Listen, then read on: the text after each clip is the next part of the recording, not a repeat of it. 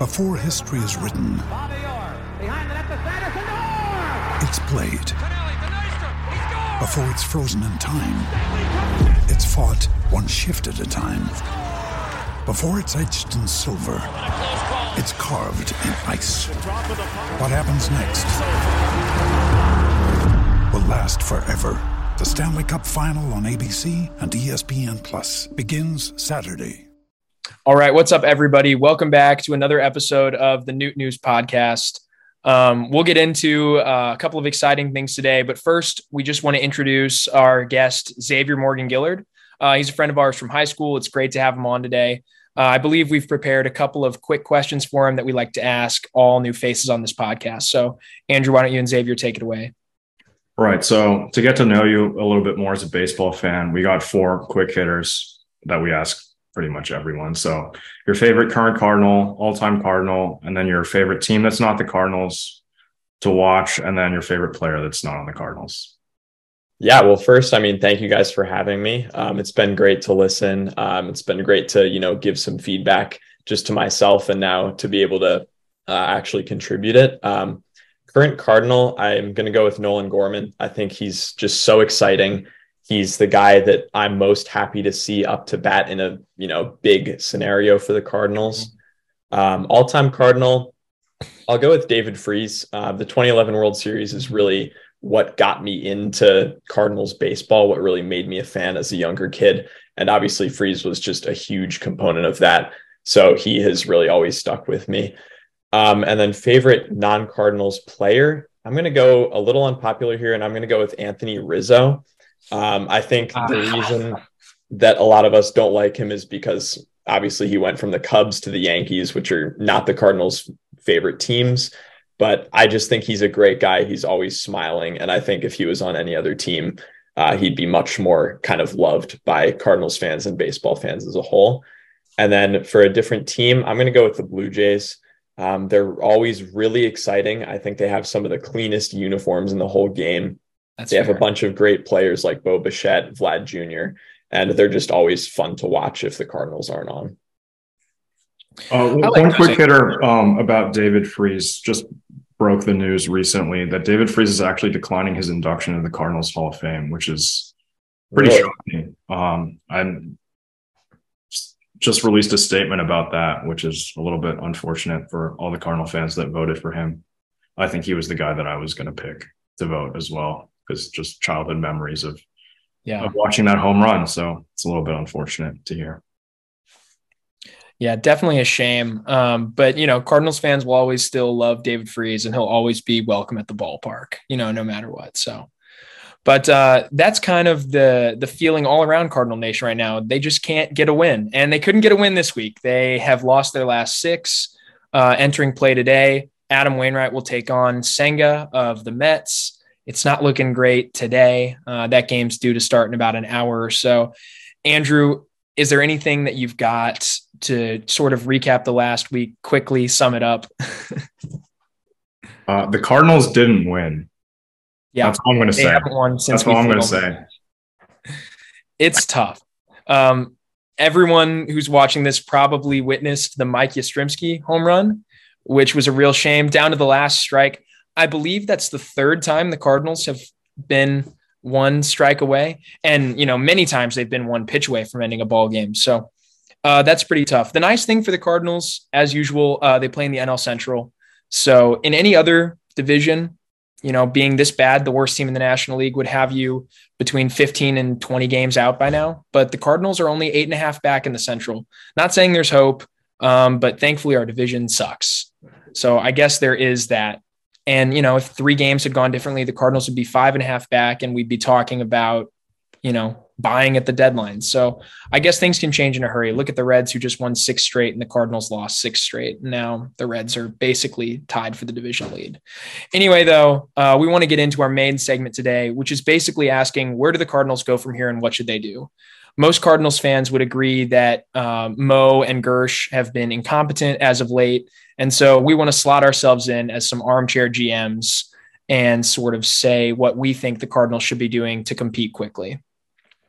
So I guess we're going to get right into that. Andrew, uh, he'll be presenting first. We've each prepared sort of a a semi-detailed plan. They've got to be realistic. That's one of the goals. So if you're going to talk about spending money, where does that money come from? Does that fit within current payroll, um, sort of restrictions? And then if you're going to talk about making trades, you can't just randomly fleece guys. They've got to be trades that both sides would accept. So I guess we're going to get right into that. Andrew, uh, where do you think the Cardinals should go from here? Um, I'm of the opinion, unpopular opinion, but it's getting more popular by the day, that the Cardinals should look in shopping Paul Goldschmidt. Um, I know that that comes as a big shocker to like a lot of fans who didn't even consider this at the beginning of the season. I said at the start of the season that my uh, that Goldschmidt was my favorite Cardinal, and still, I really like him, and I don't want to see him go. But we have to look at the situation here. Or what? sixteen games under five hundred doesn't look good at all, and you just have to, at some point, you have to realize that you're not going to compete this season. Goldschmidt has one more year left on his deal. He signed through twenty twenty-four, and then he becomes a free agent. He's an aging first baseman. He's still very, very good, and I think you could fetch a pretty good price on the uh, on the trade market. There's two teams that I am looking at currently to shop him to that I think could be favorites to land him are the Marlins and the Angels. So both teams have a hole at first base. Um, I know, I think the Marlins might have a rise at first base or second base, but that team is sticking infielders in the outfield with Chisholm in center. Defensively, they don't really know what's going on. They need an anchor at first base because those infielders are not good defensively. Um, and they need a power bat in that lineup uh, if they want to compete, because their pitching is very, very good. And the Angels, I'm more well-versed in. They currently are slotting some platoon of Gio Urshela and Jared Walsh at first base. Gio Urshela is hitting like three hundred, but his projected numbers aren't very good. Um, and also you can stick him at second base where Luis Renjifo hasn't really been really that good at all this season. And stick Goldschmidt at first base. You add that with Mike Trout and Shohei Ohtani. That team is in pure win now mode. I don't think the Angels are looking towards the future at all. So I think you could get a very good return for him. The Angels, from my perspective, their sole priority this season is to retain Shohei Ohtani. If they don't, that's like probably the worst thing that has ever happened to that franchise. Um, so you have to find a way to get him to stay. And, you know, I, the Angels currently are tied for a wild card spot right now, but if they scuffle and miss the playoffs or lose in the wildcard run, I don't think that's going to be enough to retain Ohtani. You have to at least make it to the A L C S, I think, for him to to want to stay, um, because he wants to win. We'll get into that later with some of my my other other moves, maybe less realistic for the Cardinals side, but I think you could get a lot of really good young pitchers. Marlins have a lot of established young young pitching prospects, and the Angels in twenty twenty only drafted pitchers. So if you're looking at getting young starting pitching, I think those two teams you really have to look at. I know Sandy wants to jump in and, and comment yeah, Goldschmidt. I have I have two problems with the Goldschmidt trade. One is just purely a baseball perspective. First off, if you're looking to get Patrick Sandoval, which is a name that I've heard you mention previously and a lot of other people have mentioned, I'm not sure the Angels would be interested in taking that deal, because I don't think they want to just give away pitching talent. The Angels for the last decade have had a very strong offense, and they've had a pitching staff that continuously lets them down. This is the first year where they actually seem to have pitching depth. I don't understand why they would suddenly want to trade it away. So I'm not sure the Angels take that deal. And then from the Cardinals' perspective, I just think trading Goldschmidt is completely a step in the wrong direction. It's fixing the one thing on this team that's not broken. Paul Goldschmidt this year has an eight fifty-eight O P S. And his expected stats are even better than that. Paul Goldschmidt has been the one consistent bat in your lineup that continues to scorch the ball. He continues to hit it hard and continues to actually rack up good offensive numbers. That's why the Cardinals have to hit him in the two hole, which is a shame. I'd love to see him in the three getting more R B Is, but they need his bat and his on-base ability at the top of the lineup, especially with Noot Bar hurt. So I think from both perspectives, it's a little bit puzzling, but the most important thing to me here is actually looking at a non-baseball perspective and looking at the person that Goldschmidt is. I don't understand why you would want to trade that away right now. I think Paul Goldschmidt, I think most people agree at this point. Ben Verlander did a piece recently and said Paul Goldschmidt's probably going to be a Hall of Famer. I think most of us would agree with that. Paul Goldschmidt is probably going to Cooperstown. He just passed the sixty W A R threshold this year. He's thirty-five, which gives him at least three seasons to continue to rack up positive numbers. And who knows how long he could play. He could easily challenge seventy W A R, which is something that first basemen very rarely do. Um, he's also a fantastic person who everyone around the game seems to really love. And that only helps you. I think that's something that really hurt Keith Hernandez. He was a bit of a polarizing figure. He's the only first baseman that's had this kind of career, not made it. I don't think Paul Goldschmidt resembles him in that sense. So I think Goldie is going to the Hall, and I think he would go to the Hall as a Cardinal right now. If you look at his career with the Diamondbacks, sure, he did a lot of the, you know, foundational building of his career. A lot of his best seasons were there, but he came to Saint Louis and actually tasted postseason success for the first time. He had some fantastic moments, including twenty nineteen, uh, that epic series against the Braves. He's gone to the playoffs four times as a member of the Cardinals. Um, and also he won his only M V P here, which is something that a lot of people saw as the one missing piece of his resume to be a Hall of Famer. If Goldschmidt's inducted into the Hall of Fame and goes in as a Cardinal, which I think a lot of people expect at this point, should he remain here, that's a retired number. No one would ever wear forty-six again here. He'd get a statue. He'd be around the organization forever. He'd be the next block in that great Cardinal legacy. And I just don't understand how you could give that away. I think that would be a colossal mistake on the part of the Cardinals. Um, you know, you don't want to give away Goldie's presence. The Cardinals already have done something like that in giving away Pujols' presence. That's why he's not with this organization right now. And I think that hurt a ton of Cardinals fans seeing him in Anaheim, whether he was good or not. You know, he was pretty terrible in Anaheim for most of that contract, but seeing him there just didn't feel right.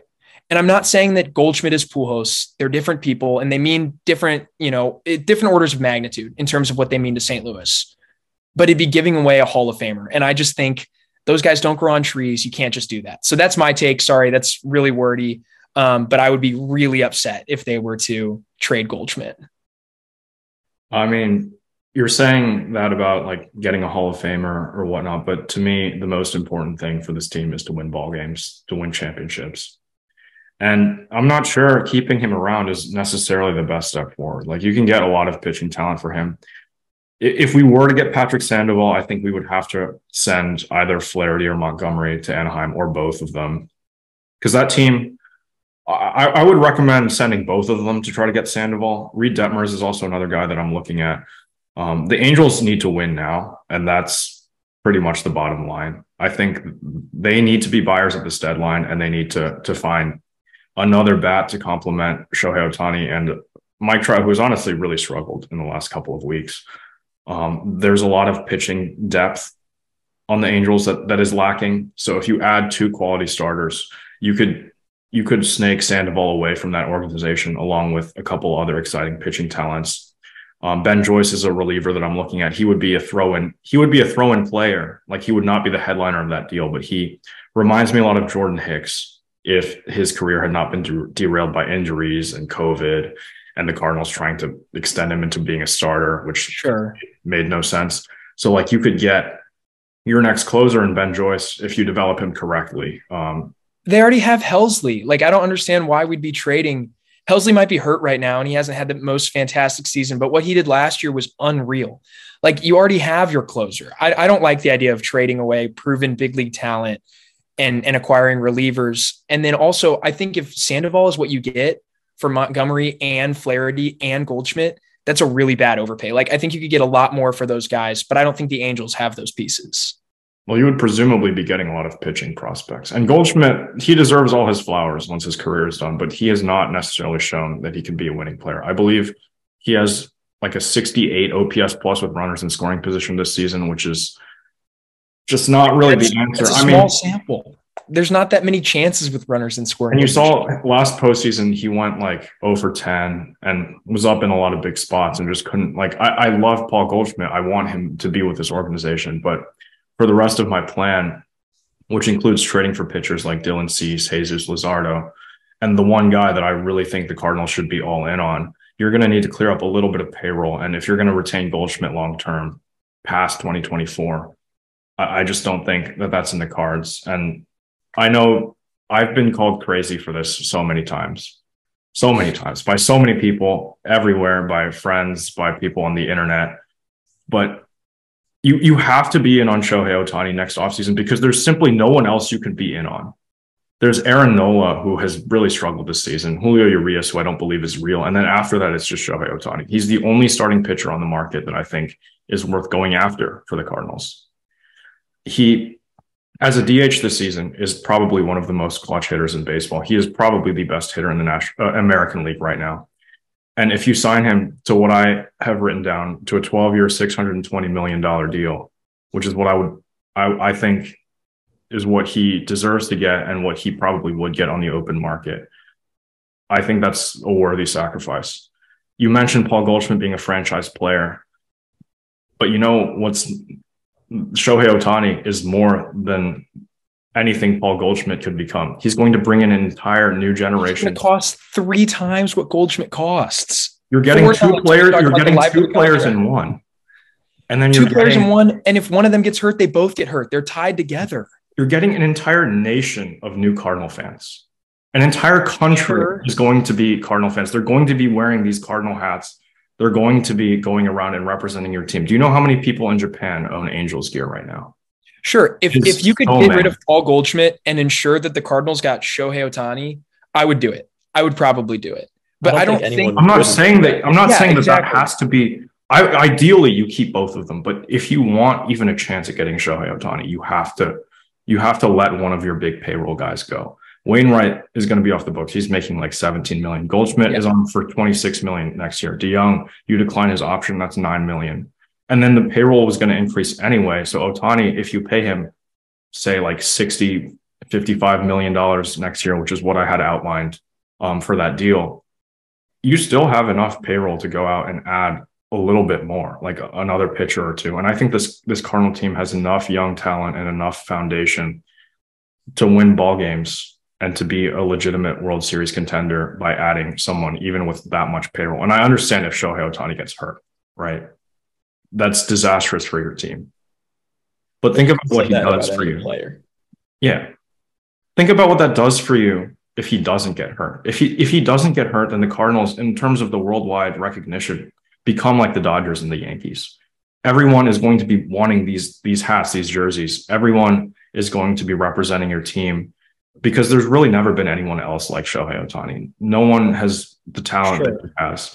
And no one in baseball, I think, has been as non-controversial as him. Like you look at Bryce Harper, you look at Manny Machado, certain guys that the Cardinals haven't gone after because they're controversial figures like Carlos Correa. We were never going to be in on him because of the cheating scandal, but Shohei Ohtani has none of that behind him. He's probably the most loved player by most fans, and I'm not saying that because he's my favorite player and because I, I like having him in fantasy and he wins me championships.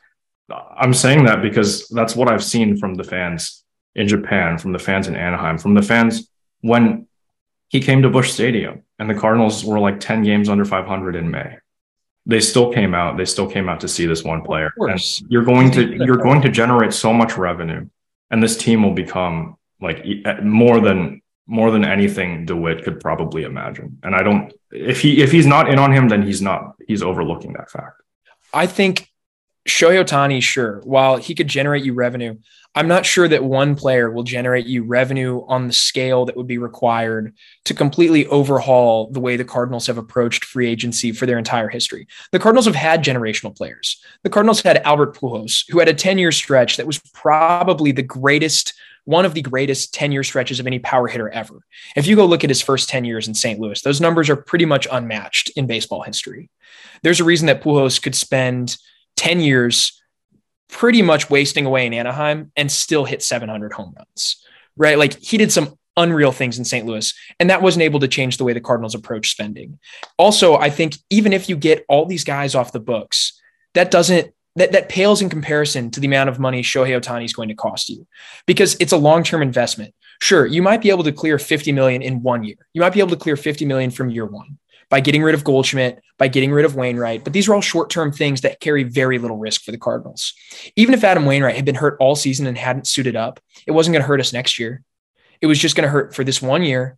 And it was going to be like, eh, we really wanted to see Adam Wainwright pitch and we gave him eighteen million dollars and we probably could have gotten away giving him six million dollars. But I digress. I, I that move is starting to bother me. But whatever the case, this is going to be twelve plus years You also look at the way the market overperformed last offseason. Guys like Trey Turner were getting locked up for thirteen, fourteen years. That's crazy. Yu Darvish just got signed through his age forty-two or forty-three season. Teams are now more willing to give years than ever before. There are going to be teams, I, I have the opinion at least, that teams are going to offer Shohei thirteen to fifteen years at some point in time. Sure, Shohei might not want that much year, want that many years, but I think if the Dodgers or the Mets or the Padres come calling, and they look at free agency very differently from the way the Cardinals do. But if they come calling and they say, hey, how about sixty million dollars a year for thirteen years? There's no way the Cardinals could do anything to beat that offer. Also, even if the Cardinals do sign Shohei Ohtani, that's a contract that they can't stand up under if it doesn't carry its own weight. Christian Yelich's deal was seven years, one hundred eighty-eight million dollars. And that's a deal right now that a lot of people in Milwaukee really, really regret. And it's really hurting their franchise. It hurts their ability to spend. It hurts their ability to do just about anything. And Christian Yelich hasn't even been that bad. He's playing. He's not hurt. If Shohei Ohtani somehow busts over the life of this contract, which sure, it's not the most likely thing in the world, but if he does, the Cardinals couldn't stand up under this for the next decade and a half. It would really, really hamper their ability to do anything other than lose one hundred games a year. You you think the Dodgers or the Mets are going to give Shohei Ohtani like thirteen years and seven hundred eighty million dollars? Do you think that's possible? They're I'm not going seven eighty, but I think they could give him thirteen years, six sixty. I mean, if if teams were comfortable giving Bryce Harper thirteen years, I think it's ridiculous to say that they wouldn't be comfortable giving Shohei thirteen years. And, you know, of course, it would be more money per year than what Bryce sure. got. But you want to lock up that kind of player. And yes, injury can happen, but injury can happen to any player. And yes, I hear what you're saying about, you know, if one, if the batter gets injured, then the hitter gets injured, or then the pitcher gets injured as well. But that's just a risk that you're going to have to take for a guy like Shohei Ohtani. I yeah. mean, by the end of his career, I think a lot of people are going to be saying he's the best baseball player of all time. And Sandy, if you are that concerned about keeping Goldschmidt as a Cardinal for the sake of, you know, having him in the Hall of Fame wearing the Cardinal uniform, I think it's a massive opportunity to get one of the best baseball players of all time, if not ultimately the best baseball player of all time, in a Cardinal uniform. I, I agree with that. That's why I said earlier, if I could just get rid of Goldschmidt and bring in Shohei Ohtani, absolutely, I would do that. But I don't think getting rid of Goldschmidt even brings in Ohtani, because Goldschmidt's twenty-six million dollars next year are, are pennies on the dollar to what Shohei will cost. Clearing that money doesn't just mean that Grandpa Bill DeWitt, stingy old Grandpa Bill, is going to immediately sign Shohei Ohtani. I mean, that that is, it would require a completely different concept of how the Cardinals approach free agency. It would require the entire organization to rethink the way it looks at money and revenue and payroll. And Goldschmidt doesn't do that. I mean, it's it'd be a very small thing. I think if the Cardinals get rid of Goldschmidt, it changes absolutely nothing about how likely they are to sign Ohtani, because you'd have to be completely all in on spending a ton of money on this team. You look at, you mentioned Albert Pujols, who, yeah, he's one of the greatest hitters of all time. And he's definitely one of the best Cardinals of all time. But Albert Pujols was never an international star. Like he's, he's Dominican, and there's a lot of players from the Dominican that have really shined in the U S in the major leagues. And yeah, he might be one of the best Dominican players ever, but he's not the guy. He's not their guy. You know, he was never going to sell that many jerseys outside of Saint Louis. It was never really going to happen. But Shohei Ohtani is Japan's guy. Other than Ichiro, that is it. There is no one else that you can even compare him to. And Japan is so much more passionate about baseball. We've seen the W B C. We've seen how those fans show up. And if you get that entire country, it's just completely different from any other player you can even compare him to. And for what I've projected, for what I've laid out, six hundred twenty million dollars over what, what did I say? twelve years? twelve years. Yeah. I would say you pay him sixty-five million dollars next year, right? And let's say Goldschmidt, Goldschmidt's contract is for twenty-six. Let's say we, we pay the hitter Shohei Ohtani twenty-six million dollars, which is probably not what he's worth. Because I would, I would argue that currently Shohei Ohtani is a better hitter. Then you're paying the pitcher thirty-nine million dollars, which is worth it. That's that's what forty-year-old Justin Verlander and Max Scherzer, they're getting more. Sure. So if you well, want Verlander's to, also won like three Cy Youngs and an M V P. He's and was coming off a season that was a lot better than Shohei's season last year. Like, I understand why Verlander got that money for one year. The problem is we're talking we're talking stretched out. Like, you're talking about Verlander's A A V. Yeah, if we want to talk A A V, if I could sign Shohei Ohtani to a three-year, seventy-five million dollars per year deal, I would do that. Like, if I was the Cardinals and I could get him on a very short-term deal, absolutely I would do that. But you're talking long-term. You're talking a number exceeding six hundred million dollars. The Yankees just signed Aaron Judge to a four hundred million dollars deal that was, like, unprecedented. You think the Cardinals are going to go spend one and a half times that money on one player? The Cardinals have never spent more than ninety million dollars on a free agent from outside the organization. Contreras was the all-time record. Shohei Ohtani would require septupling that number. Like, we're talking times seven. I just, I just don't think it's realistic. And that's why for me, like, yeah, if we could do it, I would. I'm not going to debate the merits of signing Ohtani. Absolutely. Go sign Shohei Ohtani. But Grandpa Bill, he's not going to do that. Bill DeWitt is not going to put up that kind of money. And that's why for me, Goldschmidt has to stay. And you gotta, you know, he, he's the best hitter we're going to be able to get anyway. No one's going to be able to fill that void in the lineup because we can't get Shohei Ohtani. He, he can't come to Saint Louis. It's just not possible.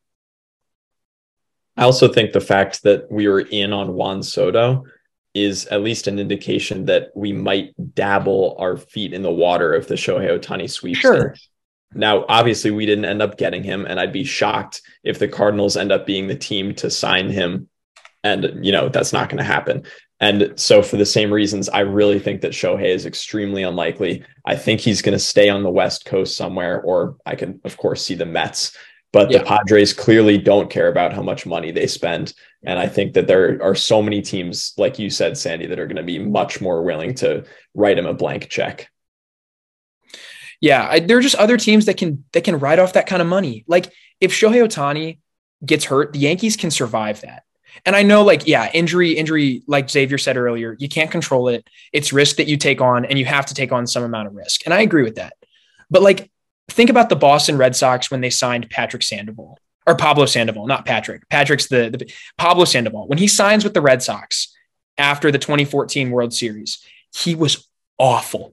In like the first year of that deal, he was terrible. And he was so bad in the second year that they took that eight, eight year deal worth over two hundred million dollars. And they just said, oh, we'll just pay the money. Like, who cares? And they just cut him. And they said, bye-bye. They were paying him to play for another organization. The Cardinals will never do that.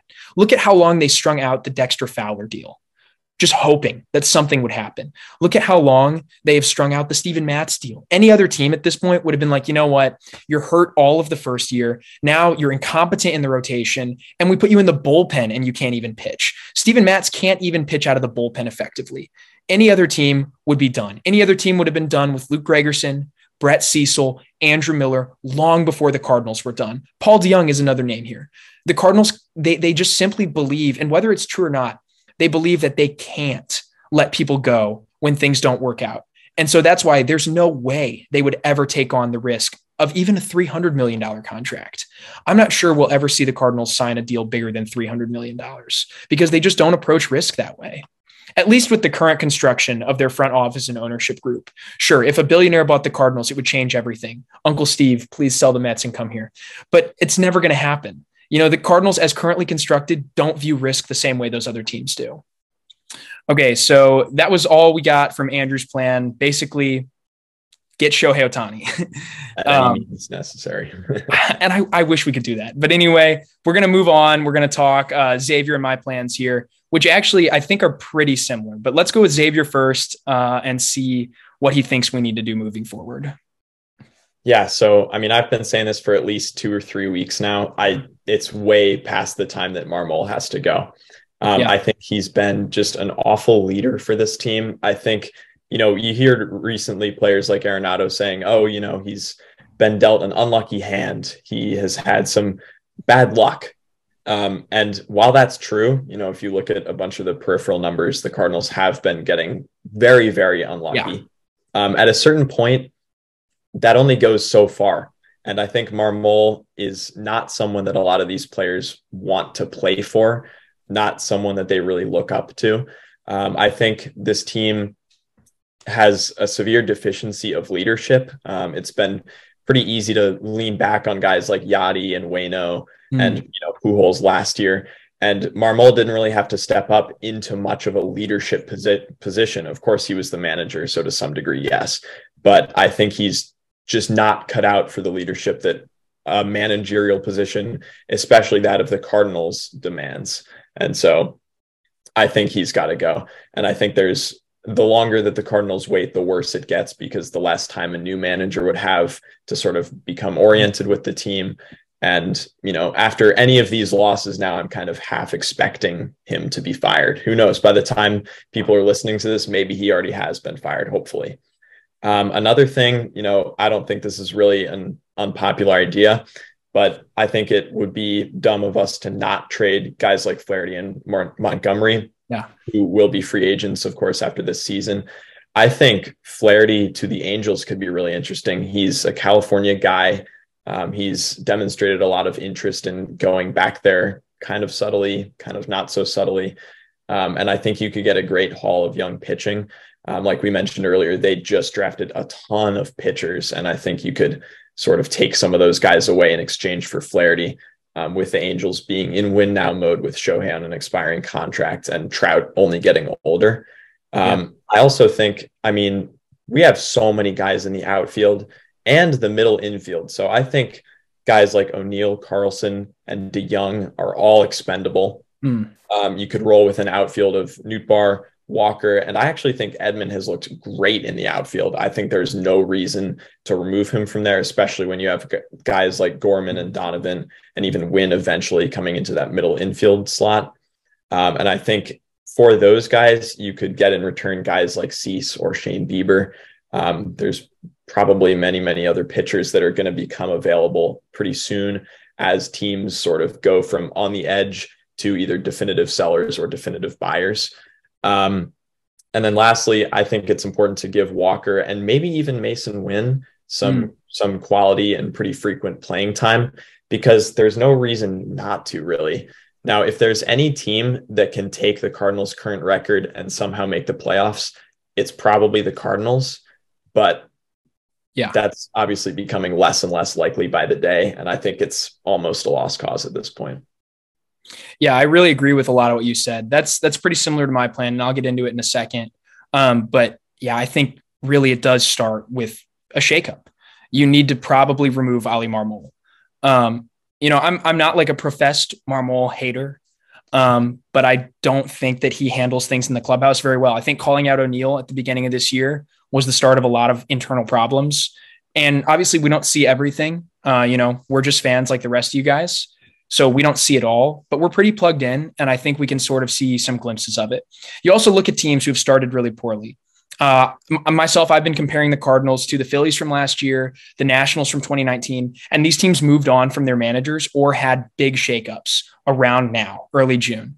You look at the Phillies last year, what did they do? They got rid of Girardi. When it was clear that it wasn't working out, they got rid of him. And with an interim, they went all the way to the World Series. They caught fire. You look at the Cardinals back in twenty eighteen, they fired Matheny, thank goodness. They brought in Shildt, who provided a jolt, and the Cardinals had their best August in franchise history en route to really blowing a playoff spot in the final week. They actually held a lead over the Rockies, and you think, wow, if Shildt had had a couple extra games, maybe he could have won those, because Matheny was guiding the team to an awful skid in July. I mean, he was just the worst. I was a professed Matheny hater, um, but it was a birthday present for me when they fired him. It was like three days before my birthday. Anyway, though, like had he had a couple more games, maybe he could have done something. And so the last thing I want to do at the end of this season is see the Cardinals finish two or three games out of an N L Central spot, because the N L Central sucks. The last thing I want to do is see us finish two or three games out and wonder, mm, wow, what if this, you know, what if McEwing, the, the bench coach, what if he had had a couple extra days, a couple extra games that he could have won? Because right now the Cardinals are in free fall mode.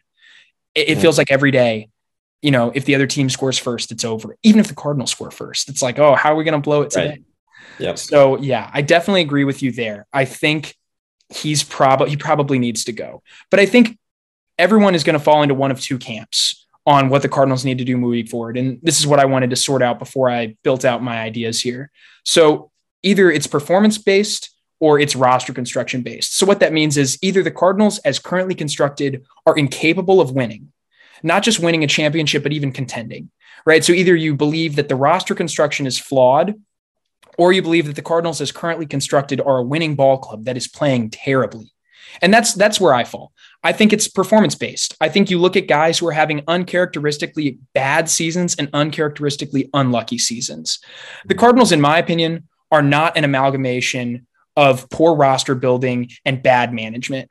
I think they are really a combination of bad luck, you know, unfortunate sequencing, unfortunate injuries, untimely injuries. I think that's what has built this twenty-seven and forty-three team that we call the twenty twenty-three Saint Louis Cardinals. And so in my opinion, this team as currently constructed can win. I think they can win a championship with Nolan and Goldie. Those are, I mean, coming into this season, they were ranked a top two duo in all of baseball. They were ranked ahead of Giancarlo Stanton and Aaron Judge. Like, that's high praise from the national media that generally doesn't give the Cardinals a lot of praise. Right. So for me, instead of trading big pieces, it's going to look a lot more like augmenting the current roster. And so that's what I want to do here, right? What I am interested in doing first is probably firing Marmol, just like Xavier said.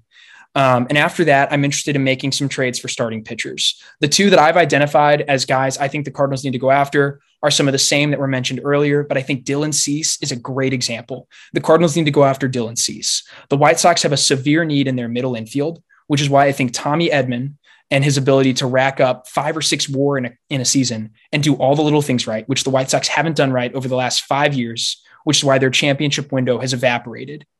But they could reopen it by acquiring guys like Tommy Edman. And I think they want to. They don't want this current position player core that they've built up for so long to go to waste. And so I think you could get Dylan Cease. The reason I really like Cease, he strikes a ton of guys out. I mean, he finished second in Cy Young voting last year. So he's a really good pitcher, and he has three years of control left. But I think that, you know, it's the strikeout capability that the Cardinals need. And so he could become your ace. He could go to the top of your rotation. And sure, Tommy Edman, it would probably sting. He's a fan favorite. No one wants to see uh, Tommy Two Bags go. But I think that's what you need to do. And I think Edman, and then potentially a younger pitching prospect like Gordon Graceffo, or if you think that's too much, uh, a guy further off in the pipeline like Max Rachick or Pete Hansen. Both those guys in their first year look phenomenal this year. Um, I think either one of them could be out the door, and you could bring in Cease, and he's controllable for at least three seasons. Plus you could re-sign him. Uh, and I would love the Cardinals to extend him early. The second deal I'd like to see is I'd like to see us trade for Shane Bieber. Uh, the thing with both of these guys, so the Guardians and White Sox are both sort of in the race in the A L Central. Like the Cardinals, they've underwhelmed, but not to the same extent because they don't blow as many games. Class A has kept the Guardians in a lot of games late. Um, and so they're only about two and a half out. The White Sox are about five out. And so both these teams, if they become true sellers, might deal these pieces at the deadline. So we really need to root for them to either remain in the race enough to preserve their rosters so we can make offseason trades, because I think these guys would be cheaper in the offseason because guys are cheaper when you have them coming over for less games, less control. But I think if you have to, the Cardinals should be in play at the deadline. Buy in a season where you're not going to contend so that you can get these guys before they go elsewhere. Because if Shane Bieber does get traded to a contender, he's off limits. But I look at the Guardians. They just got rid of Zunino. They D F A'd him. Boy, he was an absolute colossal failure.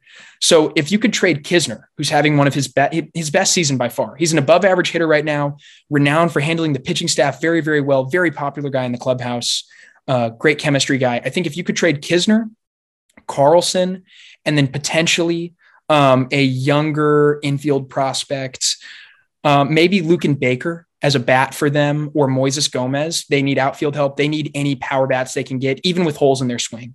Uh, they've shown in the past, like Oscar Robertson, for example, they're willing to give, or Oscar Gonzalez, they're willing to give guys with holes in their swing chances. I think Cleveland would be really interested in that kind of package. So I think you could acquire both those guys with keep while still keeping Jordan Walker, Mason Wynn, and Tink Hentz, that big three, intact. After I trade for those two pitchers, I'd like to sign one free agent pitcher, probably Frankie Montas. I think he's the most interesting option to me available. I think because he's been hurt all of this year, scuffled at the end of last season, his value is going to be way down, but he's a career three nine pitcher. Uh, he's been really good for most of his career. He had a P E D suspension earlier, which would also help to lower his value. He seems like a guy the Cardinals could buy low on and really, ex- really excel. Um, you look at Carlos Rodon, when the Giants bought low on him last year, nothing but dividends. And I really wanted the Cardinals to be in on that market. So I think they could be in on Frankie Montas before anybody else, maybe a three-year, eight million dollars a year type of deal. And I think he'd take that for the security and control. It wouldn't be something you couldn't stand up under. It would be even cheaper than Matt's, in my opinion.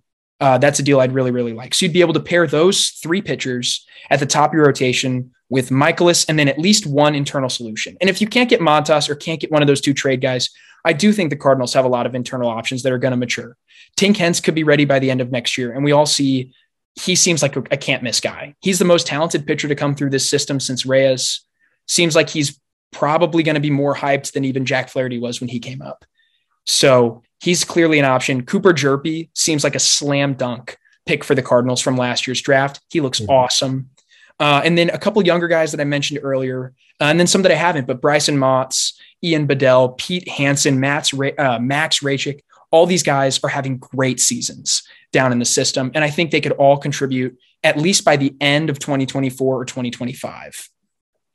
After all of that, I'd like to see the Cardinals roll with their current outfield. And like Xavier said, give their young guys plate appearances. I'd love to see a Newt Barr, uh, Walker, and then maybe Burleson outfield. I really like what he can do. I want him to sort of work on his, uh, his chase rate. It's kind of bad. He makes contact with stuff outside the zone, which is really his problem. I'd rather him swing and miss at pitches outside the zone, but instead he makes contact and it's poor contact, but that's a whole nother thing. That should be a written article. Um, but I think that's what the Cardinals should be doing. I think if they do that, there's a route to contending as soon as next year. And firing Marmol is probably the last ditch effort at contending this year. So I think we've got a lot of similarities. Xavier, is there anything in there that you think is awful or completely off base? Um, definitely not. I think a lot of that sounds good. You're definitely more versed in prospect knowledge than I am. Um, one thing I'll say that you touched on a bit earlier is you compared uh, Mike Shilt's tenure. Mm. If you look at when Mike Shildt was fired, he and the Cardinals had a winning record at the time he was fired, yeah. and they were, you know, right in the mix of the N L Central. I'm not sure if they were in first or maybe the Brewers were, but he had a roster led by guys like Matt Carpenter, Marcell Ozuna, Yadier Molina's offense, which obviously at that point was pretty not great. And he was fired. And so Marmol is clearly not being held up to those same standards that Mike Shildt was. And I think really the only reason for that is that Mozeliak knows that if he fires Marmol and he keeps firing managers over and over again, he knows that at a certain point, the blame is going to turn back towards mm. him. And I think he's just not willing to let that happen. Mm. Yeah, that, that definitely makes a lot of sense. I really like what you're saying there. That's a great point. Um, I remember after Shildt got fired, there was a really sad piece that was written uh, that was in the Post-Dispatch that I read. And it was an interview with Shildt. And it was about, so it was right after um, the postseason loss to the Dodgers in twenty twenty-one, where, you know, walk-off home run, Chris Taylor, like, what are you going to do? Alex Reyes wasn't the guy to put in. Shildt mismanaged that situation, put him in. And uh, Mozeliak fired him a week later. And there was a piece, and it was just, it was heartbreaking. And it was from Shilt's perspective about how he walked into the meeting expecting to have his contract re-upped because all he'd done is win. Shildt yeah. came to the Cardinals and did nothing but win. Uh, he actually finished third in manager of the year voting that year and then got fired, which is comical. Like how, how, how does a guy almost win the award for being the best manager and then get canned in the offseason? And it showed that the Cardinals were clearly wanting some sort of yes man puppet manager. And that's mm-hmm. kind of what Marmol is. Like, I hate to say it, but I think that's exactly what Marmol does. He probably doesn't even put together the lineup card.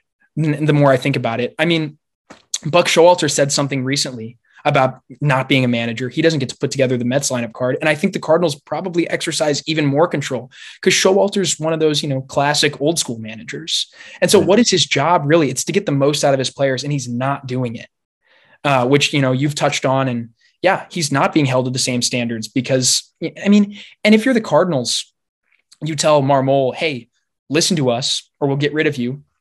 And you're not even forty yet. You're not going to be a manager anywhere else. Like no one else in the world would hire this guy. He's especially he's, after this year. I yeah, mean. He didn't even get close to playing professional baseball, which like, hey, you know, none of us got close to playing professional right. baseball. I get it. Right. But he's probably has the least baseball experience of anybody in the majors right now as a manager, probably ever, because it was pretty wild that Shildt was a manager without having played Major League Baseball, but he got right. closer than Marmol did, you know. And he also had something like sixteen years yeah. of experience with the Cardinals system yeah. in some capacity. I think he started as a scout and then mm-hmm. made it all the way up, which, I mean, once I heard that, it just made it even more heartbreaking yeah. about his firing. Well, his parents were like married at Old Bush. It, it really? was, yeah, wow. yeah. They they worked back in the day um, for Saint Louis baseball organizations. So, I mean, he was like, yeah, about as much of a Cardinal as you could be without actually playing for the team. And Marmol, it's a stark contrast for sure. So yeah. it's it's just surprising. Um, yeah. Every one more thing about Marmol's tenure this year that I really hate. Generally, I see off days as something I don't look forward to because mm-hmm. Cardinals don't play. So what am I going to do all day, right? Not watch baseball. And so I look at off days as like a chance for the team to reset. Um, they serve a purpose. The Cardinals are terrible after off days. In case you haven't been keeping track, I have. We've lost every game after an off day for the last two months. That's awful. Wow. Like you look at, okay, so the Cardinals had that awful April, terrible first weekend in May, and then they had the off days after the Angels series. And you're like, great, we're going to reset. Everything's going to be better. And then they walk out and get smacked after that first off day in about twelve days. And then they had the nineteen straight games in May, followed by two off days. And what happened after that? They walked out and just got obliterated. They looked terrible. After their last off day, they lost two or three to the Pirates. And then after the one after that, right, the other day, they walk out and just get obliterated by the Mets yesterday. Like nothing, nothing is happening in these off days. Um, after the Dodger series, they had an off day. And what happened? The Reds came out and beat them because of Trace Barrera and his inability to stop the ball. So yeah. I digress. The Cardinals, it just doesn't seem like anything is going right within management. And Oli Marmol needs to go. I hate to say it. I'm not an Oli hater, but he needs to go. Yeah. And another thing, you know, when the Cardinals were having such a bad stretch, those nineteen straight games, you know, yeah. the thought was, okay, they're just tired. They've been playing a heck of a lot of baseball recently. Maybe these two straight off days, which by the way, very oddly placed to have two consecutive after nineteen straight games, but yeah. that's kind of irrelevant. They have been two and ten since those two off days. Maybe it's two and eleven at this point. I'm not sure when that stat was updated, but they certainly haven't won another game since I saw that. Um, that's just abysmal. Those two off days were sort of what gave this team hope during those nineteen games, right? Oh, the schedule's been so unfair to us. You know, after these yeah. two off days, we'll be all fresh and good and we'll start winning again. And just the complete opposite of that has happened. Yeah, I just want to know what's happening. Like, what's being said to the players at this point? I know that Oli has a reputation for not being a big motivational speech guy, whatever. But like, what's being said? Seriously, who's trying to light a fire under these guys? Um, who's the emotional leader in the clubhouse? Does Oli give someone room to do that, or does he do that? That should be his job. I remember Mike Shildt' speech after the twenty nineteen N L D S when he just went crazy in the locker room in Atlanta. Like, does Oli show any signs of being that guy? Can he do that? Because I remember Shildt lit a fire under that team and they were pumped moving forward. But I don't see, and, and you know, they got stomped by the Nationals, but they were in the N L C S, okay? And that was pretty good. I don't yeah. see Oli showing any signs of being that guy. Um, and it's a little bit frustrating. It's a little bit frustrating that the Cardinals continue to stick with him. Like you said, pretty much every time the Cardinals have another painful loss, I think, wow, today is the day. Today's the day Oli goes, and then he doesn't. And and we don't yeah. hear anything from Mo. Mo has been silent on this issue. Everyone's yeah. been silent. Absolutely. And, you know, I think another thing is that um, I have never heard Marmol, and I don't watch every one of his, you know, post-game yeah. conferences, but so I could be missing something. But I have never heard him take any blame for the Cardinals' struggles. He always mm. finds a way to pin it on somebody else. The players, and I'm not saying the players have been great because obviously they haven't, but as a player, you want to play for somebody that's rooting for your success and that feels like yeah. they're on your side, right? Yeah. And I think a manager is supposed to be an advocate for on behalf of the players to the management. And this Oli Marmol feels like an advocate for the management and the higher ups. And he's sort of exerting that on the players. So I think he kind of has the whole thing backwards. And mm. I think that makes it really hard for players to feel motivated to go out and win for this guy. It's a great observation. Yeah, I, I totally agree. I think he's probably lost a lot of the clubhouse. And if he hasn't lost everyone in the clubhouse, there's got to be division. There's got to be internal division as to how players feel about him.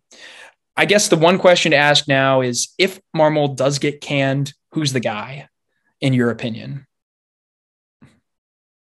I honestly have not put a lot of thought into that simply because I think that pretty much anyone would be better than Oli Marmol. Yeah. And even if it ends up being kind of an interim guy this year, and then they go out this coming off season and search for, you know, a more permanent replacement, I think that regardless of who it is, I would rather have you as a manager right now than Oli Marmol, because I think you would have that humility and say, you know, these players are at a higher level than I ever was. And so I can learn something from them, mm. and I can let them go out and be the best players that they're going to be. And I'm not going to oppress them and hold them to standards that aren't fair from management that doesn't fully understand those players.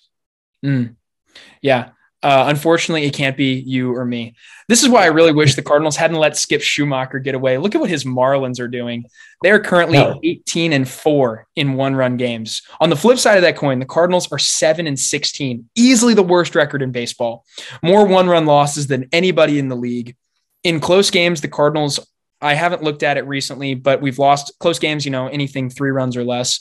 Uh, we've lost nothing but close games over the no. last couple weeks, and we've got over thirty-five losses in close games on the season. So, or over thirty, not thirty-five, but it's, it's terrible. Like yeah. the management at some point, it's coaching. The reason the Cardinals can't get over the hump and can't win, it's coaching. It's gotta be something that has to motivate these guys. I think if Marmol gets let go, probably going to look to the bench coach. Like I mentioned earlier, uh, I believe it's Joe McEwing. Yeah. He's a longtime guy. He's been around. He seems really respected amongst the league. So it could be him. Uh, it could be another internal option. But I think hopefully the Cardinals can say, okay, the experiment of, you know, trying to go the Sean McVay route and have a thirty-five-year-old dude in the locker room didn't work. So yeah. let's go back to doing it the way everyone else does it and sees success. Right, right. All right. Well, I think that's going to do it today for us on Newt News. Uh, thank you so much for coming on, Xavier. It was really great to have you. We look forward to hopefully having you again uh, in the near future. And hopefully the Cardinals can just make this fun. I hate watching losing baseball, and I'm about to get suckered into watching this three hour game. So um, I'm about to invest all of my time today in this. So yeah. Um, Cardinals fans, stay strong, uh, stay plugged into the team. Please keep watching the games. Hopefully it gets better. It feels like it has to, but then again, the twenty twenty-three Saint Louis Cardinals are an enigma of bad luck, woeful incompetence, and untimely sequencing. Um, that's going to do it for us. Thank you so much, everybody, for watching. Please um, like, follow, subscribe, do whatever, comment, share this with your friends. Uh, we really enjoy putting out this content, and we would love it if, you know, you could show us to everyone um, and just grow our platform. If you have any questions or anything you want us to discuss, please feel free to just ask below. And we'd love to, you know, bring up your questions moving forward. Uh, we are working on some really exciting things down the pipeline. We're hoping to have some exciting guests on soon. So thank you, everybody. Uh, signing off today from Newt News.